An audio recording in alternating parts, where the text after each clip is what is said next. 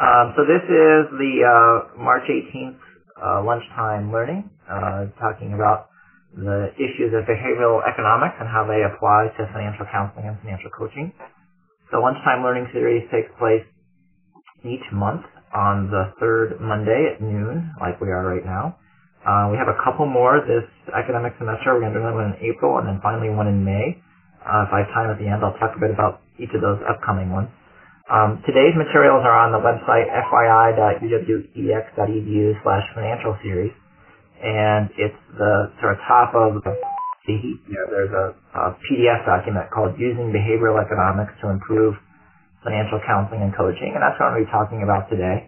Uh, I'll probably spend about the next 15 or 20 minutes going through the brief itself and talking about some of the findings from that, and then hopefully we'll have some time for discussion and further ideas and resources at the end. Um, as always, feel free to stop me. I'll try to take a breath here now so that you can um, ask me a question as we go along, uh, and we'll go from there. So before I start, any um, questions? Great. Thanks again to everybody who uh, outlasted the technical difficulties this morning. We'll uh, try and make sure that next time we have uh, more with line lines open so nobody gets blocked out. Anyway, uh, I've talked a little bit about behavioral economics and behavioral finance in the past on uh, some of these calls. I think it's been a couple of years now, and we just sort of talked in general, what is this field? Behavioral economics has gotten a lot of press the last couple of years, thanks in part to a, a book called Nudge, which um, about four years ago came out and has um, been pretty popular. I think it was in the uh, somewhere on the bestseller list, New York Times bestseller list for a while, so a lot of people had read it. I think the um, at that point in time, we were just sort of talking generally about what behavioral economics is and, and what it means for family financial management kinds of issues. Today, I want to talk specifically about a handful of concepts from behavioral economics that you can apply to your work with clients uh, in coaching and counseling. Um, so I pulled out, I think also working with uh, Colin O'Rourke, who's an outreach specialist here, uh, pulled out five sort of key themes from the behavioral finance literature. Behavioral economics and behavioral finance is a, a big set of, of research that, um, you know, it spans economics and psychology, and there are, you know, literally dozens of papers every week that come out in this field. So I'm just taking some of the, the big concepts and talking about how you can apply them in your work. Um, this is um, really just a, a, sort of best of. There are there are lots of other ways that behavioral finance and economics could be applied to financial decision making, to counseling, to working with clients. Um, but hopefully, this is just a few ideas that are evidence based and helps you get some sense of some some ways that you can begin to apply this work. Um, there are resources for most of the sections I'll be talking about, and at the end of the um, the brief itself, there are you know, 10 or 12 uh, papers or books that are listed, and those that are online have like a blue underscore. That's that's a hot link. So if you click it in the PDF, it'll open it up in your web browser. So a lot of these, we tried to find documents that were actually freely available, as opposed to some of the journal articles and whatnot, which you have to get through uh, one of the library systems. But we also cited the original journals in here, so you do want to track those down. Um, okay, so I'm going to talk about five ways in general. Um, and so for each of these, I'll talk about what the um, what the particular phenomenon is, and then talk about specifically how you might use it or apply it. Um, and you know these these examples are really just examples, so I'd welcome feedback from folks too about you know other ideas or other approaches that you've tried that seem consistent with these kinds of approaches or inconsistent. All right, so the first one is this idea of reminders, and reminders, you, maybe you heard me talk about reminders before. It turns out that um, in studies of various kinds of behaviors, whether it's people remembering to keep up with a, say your doctor tells you to um, do something on a regular basis, like take blood pressure or uh, monitor a certain uh, symptom or a certain issue. Um, a simple reminder, be it a phone call, a letter, um, an email, or text message can increase the rate at which people do things. Um, reminders actually matter. It's probably no big surprise if you've ever tied a string to your finger or worn your watch on the wrong hand or whatever uh, number of other types of ideas that we all see people do to try to remember things. Um, and this is all rooted in the fact that a lot of what we do every day is done in a sort of habitual way. It's, you know, you don't think a whole lot about the steps it takes to to make breakfast or to get to work or drive or you know you sort of have a lot of things that you do on autopilot, and a lot of financial things tend to really take a back seat. They're they're not sort of in the front of your of your thinking. They're not top of mind and so they tend to get forgotten. Um, you know, they may be remembered briefly during the point in the day, but they can easily be pushed back, and you pay attention to other things that seem like they're more important. And this is a, it's not a fault of people, it's just the way we operate. We have to focus our attention, and by focusing our attention, we have to neglect other things. And the worst kinds of things are these you know, somewhat sporadic but important things that come along, like a bill. You know, a bill doesn't come along every day. It comes along once a month, and you know, if you have multiple bills, they sort of sporadically come around over the course of the month. Sometimes you get into a habit where you start to realize, okay, at the beginning of the month, I have to pay attention to these kinds of things. But that, those habits can take a while to form, particularly if you're only getting 12 a year. So it's not like you're getting daily uh, or even weekly opportunities to practice these kinds of things. Uh, and then once you have a glitch in the system, a glitch meaning your schedule is interrupted for some reason, um, you know, perhaps it's uh, just a work change. Sometimes it might be something more dramatic like a job loss or um, something else that makes more stress in your life. And it's really easy to lose track of details, uh, like, you know, paper coming through the mail that you have to open and sift through and organize. And um, we can just not like we lose the ability to pay attention to these things. We just get distracted by the things. And again, this is where reminders can be important because in the midst of all this uh, habitual or automatic processes that we're involved in, we can neglect to pay attention to some of these other little things that actually do matter. And so reminder can make that otherwise forgettable stuff important to us. Um, so we've seen studies of reminders for savings, reminders for paying off debt, reminders for paying bills, um, reminders for uh, revising a budget or sticking to a budget.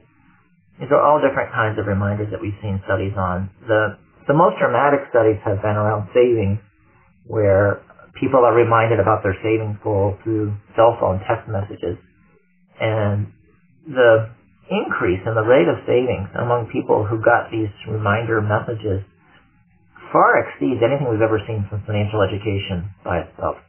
You know, financial education at best has increased savings by you know, three or four percent, maybe five or six percent in a really strong study uh, with with a lot of structure for the savings. Uh, the the emailed or texted reminders show, showed results of nine to sixteen percent in one study increase in savings. So it really can have a, a powerful um, powerful impact. Now there are some trade-offs. One is that people are getting more and more text messages, and as they get more and more text messages, it's harder to pay attention to any one text message. Another is is that you know the first few times I get a text message from from someplace reminding me about something, I might pay more attention than the 15th or 20th time. So the reminders may have a sort of uh, atrophy over time, and if we think about reminders, we need to think about them as sort of short-term reminders for for a few periods as opposed to just automatic every month kind of reminders that sometimes we forget. Although I will say, even with the automatic, you know, every month reminders, um, you know, they still have some effect. So it's not like the effect goes to zero. It's just they they're not as potent as when the re- reminders first start up. Um, I think that reminders are probably um, most powerful, at least according to some of the studies, when they're linked to a goal. Uh, so the reminder isn't just to do something, it's to do something in order to further a specific goal. Um, so that's another aspect of this when we, when we, um, you know, want people to do something that furthers a goal that they're already invested in, it's probably going to have a, a stronger effect. Um, and oftentimes it, it seems to work better for for things that are sort of episodic, where you need to pay attention for a short time and then you're not paying as much time, maybe not paying as much attention at a later point in time. Um, so an example of reminders in that context might be like open enrollment time during healthcare benefits or with work-related items. So that's a one of the examples where we've seen uh, reminders used. But I think you could think about, um, in terms of working with coaches, with your counseling or coaching clients, um, you could think about reminders in a number of different ways. One is just to remind them about something they need to do before next visit, or even if there isn't another visit planned, some things that you talked about in your session that the person agreed that they would take on and try to do. This could be an email. It could be a, a an envelope that you send with a note in it. It could be a postcard they fill out during your counseling session and they address, and you just pop it in the mail three or four weeks later, whenever the, the follow-up's going to be. Um, phone calls or voicemails can be another approach to reminding people about something. Um, one tool I want to highlight is this this website called Oh Don't Forget. There are other ones too. This is this is a commercial website, and so their their their business model is essentially to put a little ad into text messages. But you can try this even for yourself to remind remind yourself to do something, you know, later this week if you want to experiment with it. Um, you can also pay pay a relatively modest subscription fee. I think it's in the order of three to four dollars um, to be able to do a certain number of messages without those ads if you think those ads are problematic. Um, but this is a way you can actually have a text message sent in the future. Uh, so you can have a text sent to yourself on uh, whatever April 15th to say make sure you filed your taxes. Now that might be a little late. But, um, you know, that's an example of the kinds of things you can do. It's really, really fast and easy to do. You can literally set these up in, you know, a minute or less. Um, the ads that I've seen on them are pretty innocuous. They aren't promoting things that you, um, you know, would be offended by. And I think the vast majority of people don't click on the links anyway. Um, so the ads are really, I don't know how effective they are. Um, obviously, that's part of their business model is for these ads, but it might just be that their business model is to make the ads kind of annoying so that you pay the small fee to become a subscriber. I don't know. Um, you know, there are some issues with sending people text messages. There are, it's now a minority, but there are some people who are charged a fee for each text message they receive. Um, most mobile phone plans these days have pretty generous text, messaging, and you probably want to check with a client before you started sending them text, especially if you're going to send them more than you know, a couple of texts because uh, it might push them over. But the cost for additional text is pretty small, and like I said, most people these days have either unlimited texting or they have such a high cap on it that it's rare they would they would get near that point. Um, there are other ways you can do text messages from websites. So, oh, don't forget is a way to set it up by a certain date, but you can also do them sort of instantly. So you could just have a list of, okay, this week I need to send these texts to these people. There are websites you can go to and uh, go ahead and send out a, a text site online as well. Again, at, at no charge to you. There might be concerns with the, the client's uh, account for how they manage their text messaging, but um, you know, again, that's probably the kind of thing you want to check with clients or have part of your initial client agreement. Um, any questions and reminders before I move on to goals?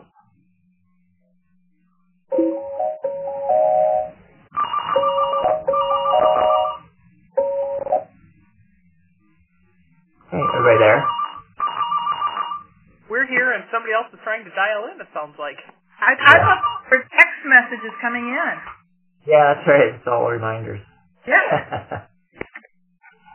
um, okay, uh, so I'll move on to the next topic, which is goals. Um, this is um, an interesting literature because it, it's not just economics. It's really mostly grounded in psychology and then economists got interested in it as they began to think about how do you get people to change their behavior, or how do you get people to to report their behavior in such a way that we start to see it seem like it moves in response to some kind of a program or phenomenon. So this whole idea of goal says, well, people are more likely to take on a behavior if it fits into some overall framework, and what that framework is um, you know, there's something I want to achieve sort of vaguely, and so some steps to get there are some some actions I want to take, and those are the behaviors that I'm going to work on moving towards. And there's there have been a number of studies which show if people write down their goals, they're more likely to be invested in them and more likely to, follow up on them. There's also some um, some literature that shows that when those goals are uh, more concrete and there's people are sort of more emotionally tied to them. They're more likely to be motivated by those particular goals. So you've probably come across people who say, well, my goal is to be a millionaire. My goal is to uh, be an NFL player. You know, some some goals that are sort of really uh, more than they can than seems like it's feasible. Um, and and um, sometimes those goals are motivating, but oftentimes they're just so big that they sort of lose their their effectiveness and their ability to, to have any impact at all. Um, so we talk a lot about different ways of helping people form goals that really are uh, motivating, that really get people to, to change their behavior. Oftentimes we've talked in the past about SMART goals, the idea that they should be specific, they should be measurable, oftentimes numerically measurable, actionable, meaning you can actually do something, um, relevant and timely. Um, these are, there are variations on that acronym. Sometimes that acronym is also used in strategic planning for organizations. Sometimes there's two A's for aggressive and attainable or actionable, so we have lots of different variations on this. Um, I think there's been some backlash against the SMART framework in that oftentimes people get so caught up in the technicalities of each of those aspects that they um, they lose the emotional attachment. And so SMART goals might help people be specific, but they might sort of then get detached from what matters, which is why am I doing this? Um, and so the uh, sort of newer version of SMART goals is to begin to think more about where you're headed. What's sort of the um, the emotional engagement? What's the sort of big picture thing that that keeps people motivated? Um, and frame the goals really in that context more than you know I'm going to have ten dollars in my bank account by June 15th. Uh, you know I'm to have ten dollars in my bank account by June 15th because it's to get me something else that I think is valuable and important. Another aspect of goals is that we, we're seeing more and more, there's particularly some work on goal intention, that um, the more people can specifically describe how they're going to achieve their goal, the more likely they are to move forward. And so they talk about this idea of implementation intention. So we know that we make promises to ourselves we don't keep. We know that we, procrastinate. We know, we, you know there's lots of examples we can think of and money, diet, exercise, all kinds of things where we fall, we fail to follow through on what we say we're going to do. But the more we can say, okay, I really, I, my intent is to do this by this point in time, um, and really make that implementation intention explicit, the more likely people are to follow through on that particular item. The most important thing about intentions, though, is that uh, an intention is is nice if if it uh, if you follow through on it, but it's uh, more likely to be followed through on if you know I'm going to ask you about whether you said, whether you did what you intended to do. In other words, if I tell you I'm going to, uh, I don't know, try and run 10 miles next week, uh, which I'm not promising to do, by the way, uh, and, and I tell you that that's my intention and that's sort of my, uh, goal that I'm going to try to do that, um, I really don't have anybody to hold me accountable for that, except that I just told you about it, and now you might ask me about it next week. And then I'm going to have to either fess up and say, no, I didn't follow through, and have to feel bad about that. Or, uh, you know, say I did it, and, and have some sense of achievement for doing that.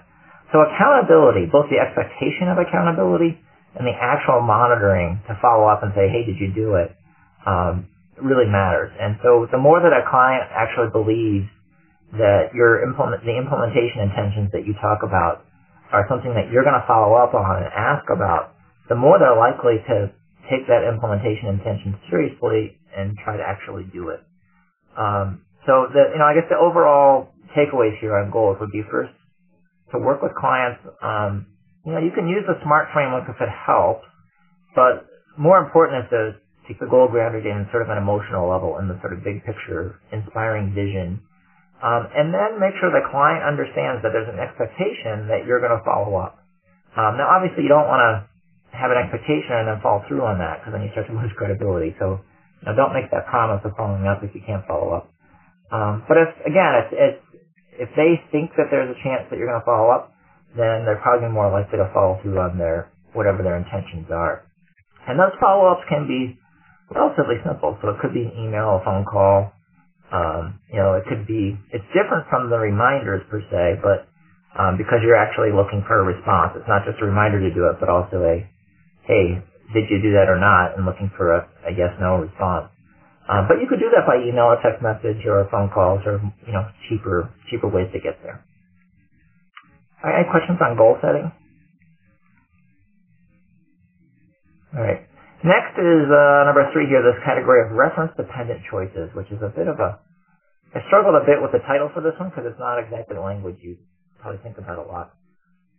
But I think it's descriptive as you think about this idea of reference dependence, that that you're always making decisions compared to something else, but sort of compared to what problem that that we all think about.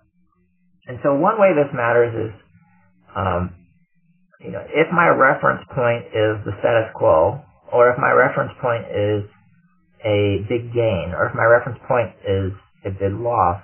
In each of those situations, I might make a different decision, even if the dollar amounts on the table were the same and uh, sort of all the expected values around things were the same. I might uh, make a different decision because of whatever that reference point was. So if my reference point is that I'm going to be losing money, so if I if I do this or don't do this, I'm going to lose money that's going to be something I'm going to be highly motivated to try and take care of, whether it's doing something or avoiding something.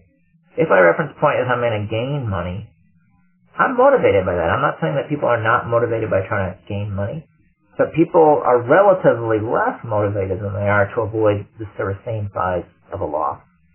And we sometimes we call this loss aversion. Um, there's different ways that this has been phrased. Sometimes it's called mental accounting. But the idea is that, that you know, people feel the pain of a loss, uh, and they like the gain of a uh, some kind of a gain, but they're just much more willing to work to avoid a loss uh, than they are to try to get the equivalent size gain. And that in most studies it shows about it's about twice as much. So people will work about twice as hard to avoid a $500 loss as to get a $500 gain. Um, and so one of the reasons why this matters for work and coaching and counseling is oftentimes people are mostly working in a loss dimension. So, so most of the things they're facing are, are losses. There aren't a whole lot of unequivocal gains that to be had out there. Tax refunds might be one, but there's just not that many. Often it's, you know, I have to pay off debt. I have to write bigger checks. I have to not buy stuff, you know, not be able to consume stuff because I have to do those things. These all feel like losses. Um, and so it's, you know, oftentimes hard to get people to do those things because they feel like losses.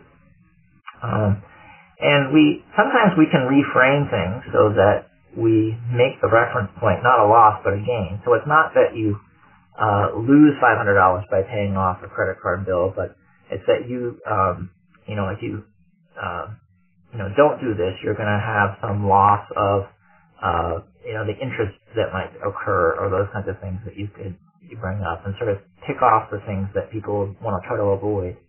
Um, the gain of just not having a debt may not be sufficient to get people to try to make that choice.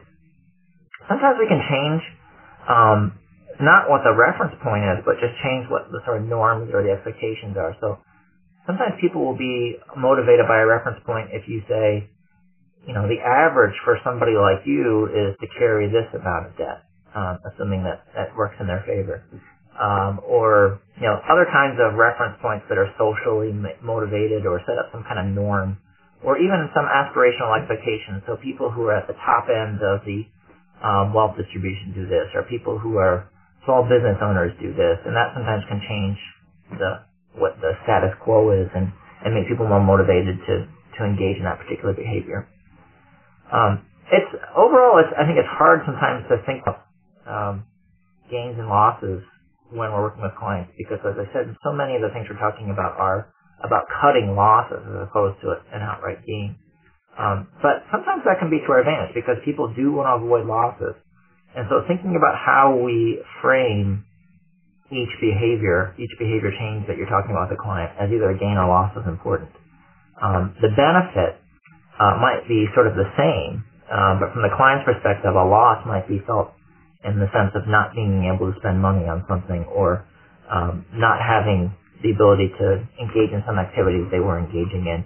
And so reframing these kinds of things in different ways can be important, and particularly to make the things that are um, that we want to motivate people to do to be framed as, as losses, so that they um, are avoiding that thing to be a loss, and then thinking about the equivalent gain is. Um, one of the ways that these reference points oftentimes stymie people is that the status quo, meaning doing nothing, is really seen as being sort of riskless and no cost. And so doing anything becomes seen as more costly. And so people tend to just stick with the status quo.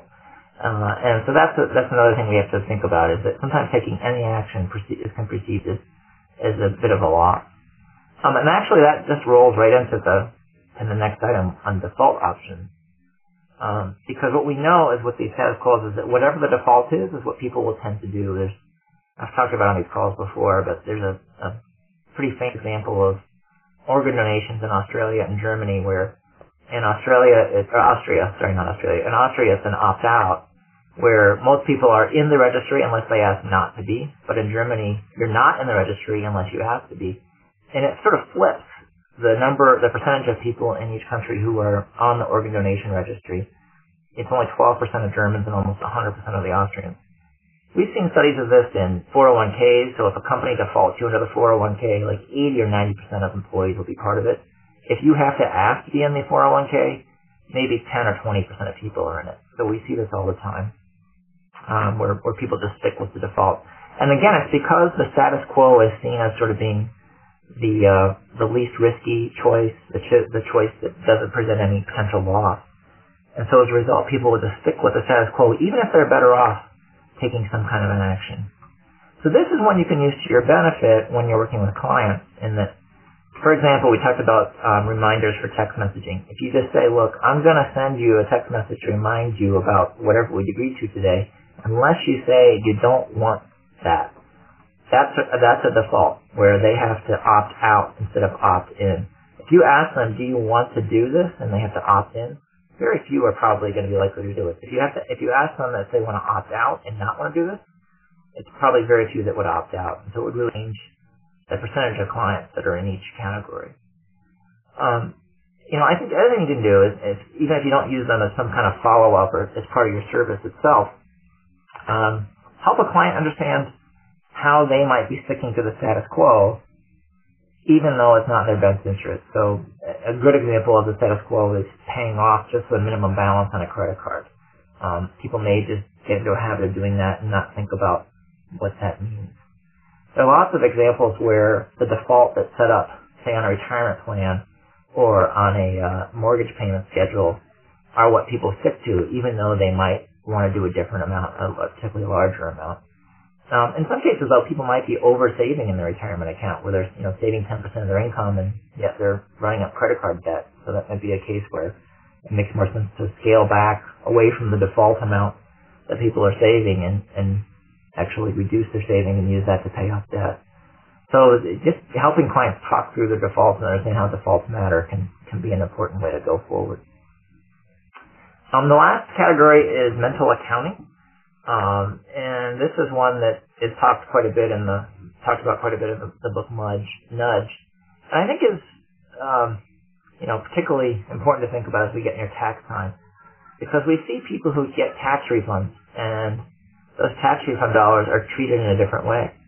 The tax refund is um, seen as being um, money that they can sometimes freely spend. It's fun money. It's unexpected money in some cases if the refund's larger than expected. Um, and we tend to do this all the time where we we treat different pots of money in different ways. A bonus might be treated differently than regular take-home pay. Um, a refund, say you buy something and you get a refund uh, for part of the purchase cost. You buy a refrigerator, you get a hundred dollar refund. Um, that hundred dollars might be then um, you might cash that and spend it in different way than you would if you had hundred dollars in income, or you just paid hundred dollars less for the refrigerator in the first place. Um, so people tend to create these different buckets that they label their money in. And with some of the new online um, accounting systems or prepaid cards, or even some of the um, bank accounts that have online um, accounts where you can label different buckets, um, people have been able to say, okay, this is my home account, this is my mortgage account, this is my uh, spending for food account, this is my uh, car transportation account. Which, if you think about it, sounds a lot like the old envelope method of budgeting. And we've just sort of taken that now to an online version where people are labeling the accounts in their prepaid card or in their their online bank account management, um, which can be an important strategy because people will tend to stick to those mental accounts. They won't spend any more than in each account, um, and you know it depends on how good the online tool is, but they can be in some cases as full as the the old envelope method um, if people are really believe that those boundaries are are accurate and that they um, will spend what's in it and don't need to spend any more from other accounts. Uh, another example of where we see this working is in this idea of save more tomorrow, where you know people say today I can't save, I'm, my money's too tight. But then if you talk to them about, you know, do you expect to get a raise anytime soon? Do you think you're going to get that cost of living adjustment? Oh yeah, I think you know, come next January I'm going to have another two percent of my income. Well, maybe now in March or April we can have a conversation about taking half of that one or two percent cost of living increase or what other raise you think you might be getting and putting that into savings or using that to pay down debt. And if people commit to that in advance before they actually get the boost of their paycheck, they're much more likely to follow through than after they get the money and start to feel what it's like to have extra money in their bank account. They'll start to spend it. Then it becomes really hard. It begins to feel like a loss. And so it becomes really hard for them to scale back and put that into savings or, or debt repayment at that point in time. So you know, some ideas of working with this with clients would be to help clients label their accounts, whether it's online or um, in a different way. Um, and then, you know, really making that part of, an explicit part of making a spending plan so that accounts are labeled and there's actually some mechanism to, to think about, okay, this is the maximum I'm going to spend in any given month or any given pay period on this, this type of activity. And if you sort of set that up well, then you have some surplus that's left to go to things like debt repayment or, or paying down savings. Um, tax time is another one to think about. A lot of people spend their tax refund between late November and early February before they actually get it. And so if you worked with clients in September, October to say, okay, how much tax refund did you get last year? Here's sort of what we're thinking your tax refund is going to look like for this next year let's instead of going ahead and spending all that through the holidays in early January, let's set aside some of that in this sort of mental account. So when that refund comes, it's not already already spent, all already spent.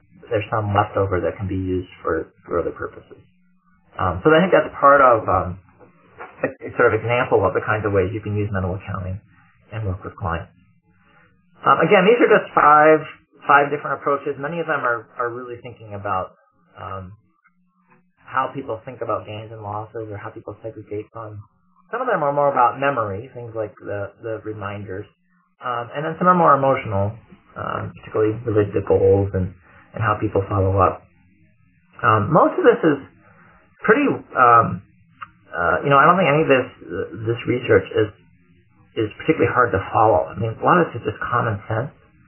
Um, what is different about it is that it's been shown in sort of multiple studies in psychology or economics that people consistently behave in these ways that we may not always predict. Um, and that might all, might not always be in their best interest. And so that's sort of, I think, what, what catches attention to these kinds of studies. Is because they do seem like they're turning turning some old ideas back over on their heads. But in many times, in many times, the, the old ideas were sort of common sense. And so maybe in some cases it's where the research uh, sort of assumes some things about behavior that, that we know from our own behavior watching the people around us just aren't true. Um, but they've made them more concrete and they've made them more systematic so that we can begin to use these in ways that, um, you know, hopefully will have consistent results across clients or um, be more likely to, to show some effects. The hardest thing about all this work is to try to boil it down into a couple of things that can actually be done in the real world and not just in a lab experiment. Um, so these are a few examples of how that that might work. This this work continues to uh, evolve over time. There's a few links at the end of the brief that you might want to check out. Um, the Corporation for Enterprise Development has this Behavioral Economics 101, which is a nice um, a nice sort, sort of summary of the literature. And there's a handful of um, other documents here which talk about applications, including one by Mindy Hernandez, who, for a while, her main job was to try to figure out ways to translate behavioral economics for the real world, so that um, you know nonprofits and program managers could really use it in their work. And so most of these links here are, are examples of of that kind of work where they try to take these theories and apply them. Mean, the last thing I would suggest is this book, Nudge. If, if you don't have a copy, most libraries have it it's a pretty quick read, um, and it gives you some sense, perhaps an overly optimistic sense, but still some sense of how these uh, these different cuts can be applied uh, in different kinds of financial and uh, health and other kinds of uh, behaviors that people engage in. So with that, I'll stop, and uh, I welcome questions or other suggestions of ways to apply these kinds of things, or just general comments.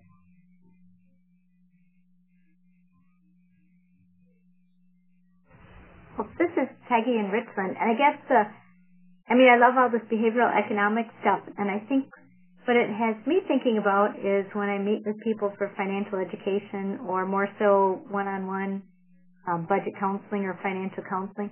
Um, I guess I'm trying to challenge myself to to put myself in other people's shoes and think about how some of these principles um, could help, like you said, nudge people into uh, direction that could make their finances or managing finances a little bit easier to them.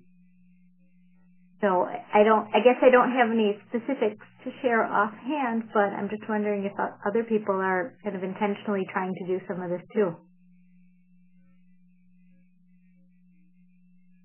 And I wonder how this plays out when you're looking at the difference between counseling and coaching. Um, to me, it would seem um, you'd have to be much, I don't know, more planful in coaching and trying to um, address some of these behavioral economics without rec- making recommendations or prior helping them or prioritizing for them or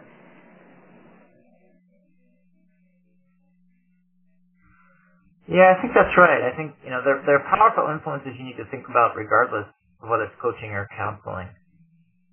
Um, but it, they are powerful, and so you have to um, probably check yourself a bit more with coaching clients and not say, "Let's do this because it's going to drive you towards the right answer." Right. Um, um, but I do think you know things like reminders um, or goals. I mean, once somebody's decided what their goal is, helping them link back to the emotional aspect of it, that that's still clearly coaching. The reminders are still clearly once people decide. I mean, it's, it's more that the client first has to decide what's important to them and then use these techniques to help them get to where they want to go.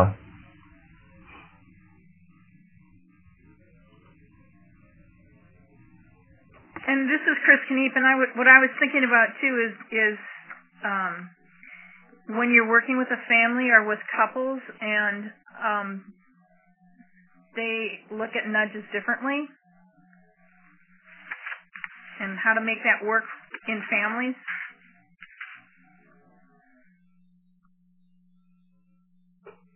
Chris, is there an example you're thinking of with how somebody might take a nudge um, differently than another person? I can I can share a personal experience. It's not exactly on track with this, but um, excuse me. I I get nudges um, from my contact lens um, source actually that it's time to change my lenses. Um, and we get my husband and I um, do our insurance um, online, and we got a nudge um, that the car insurance was due. You know, and I pay attention to those, and somebody in my house forgot, and we actually lost our car insurance for a bit because uh, that nudge was just another email message that looked like trash. So yeah, I, I, I, that's what I was thinking about. That that my husband and I just look at at um, those prompts.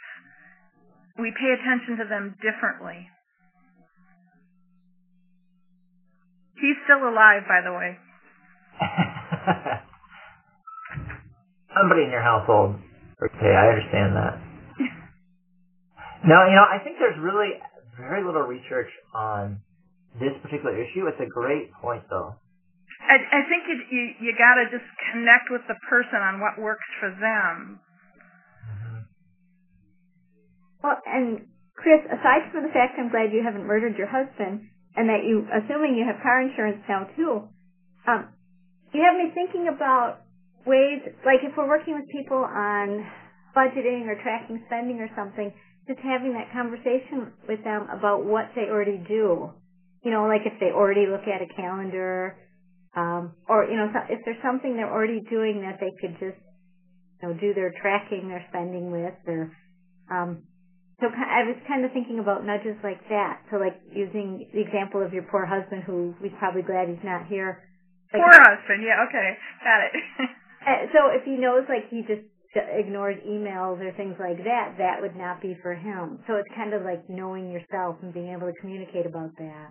Absolutely, uh, and I guess that's where the the the talking with the the person or the group that you're working with. Like, and Peggy, you've suggested too that that you know when we do a follow up um, with program participants, um, that you let them know, you give them a heads up at the at the workshop, or that they're going to be getting this. So when it comes, we'd like you to do this. So I think it's just building in those messages as as you implement these.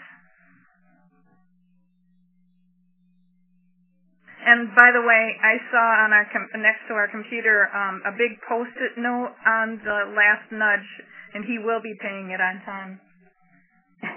See, for him, it's post-it notes. It's great. Well, now it's working after he was close to death. Oh, so and you know, since Chris is bearing it all here, um, I'm just thinking about how I can't do online banking at one of my banks because if I go online to pay a mortgage or whatever, they'll only send me my monthly bank statement online.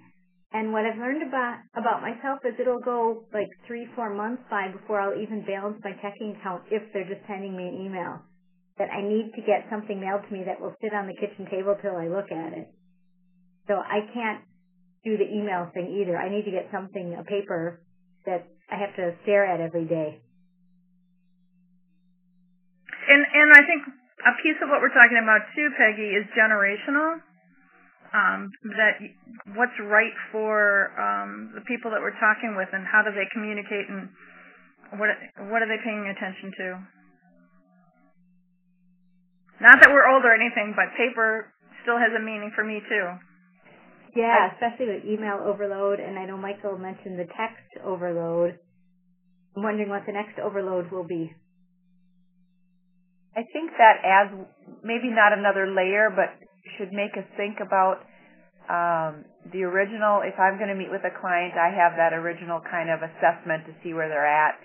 Maybe that's one of the questions I could be adding to that. You know, what kind of information and how do you need it, kind of thing. And it's a this is a strategy to help you be successful in reaching your goals? Yeah.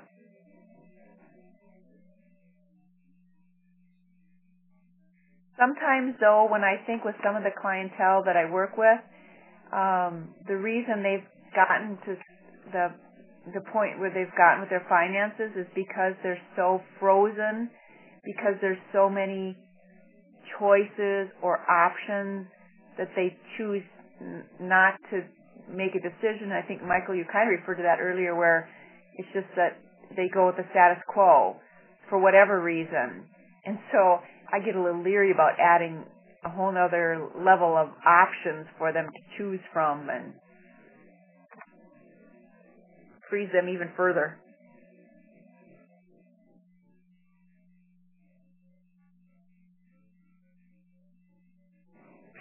Do people have any thoughts about the goals area, the goal implementation, and this emotional tie?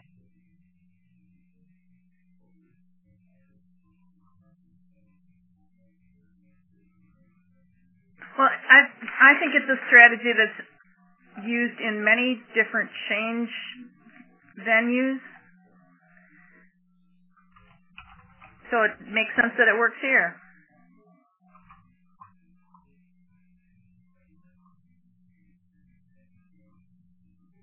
I was really glad you emphasized that emotional piece because um, really I think that, like Chris said, most decisions that we make are you know, we might think we're basing them on um, just rational research decisions, but I would say that the majority of them are, are based on emotion.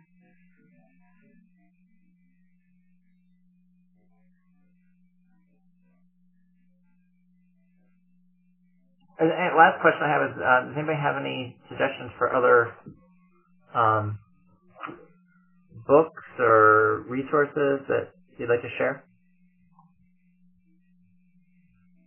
I, this is Peggy again. I really liked that Predictably Irrational, which is kind of in that same venue as Nudge, um, but maybe written a little more entertainingly, but by Dan Ariely. Has anyone, well, aside from Michael, has anyone else read that? I've heard you talk about it before, Peggy.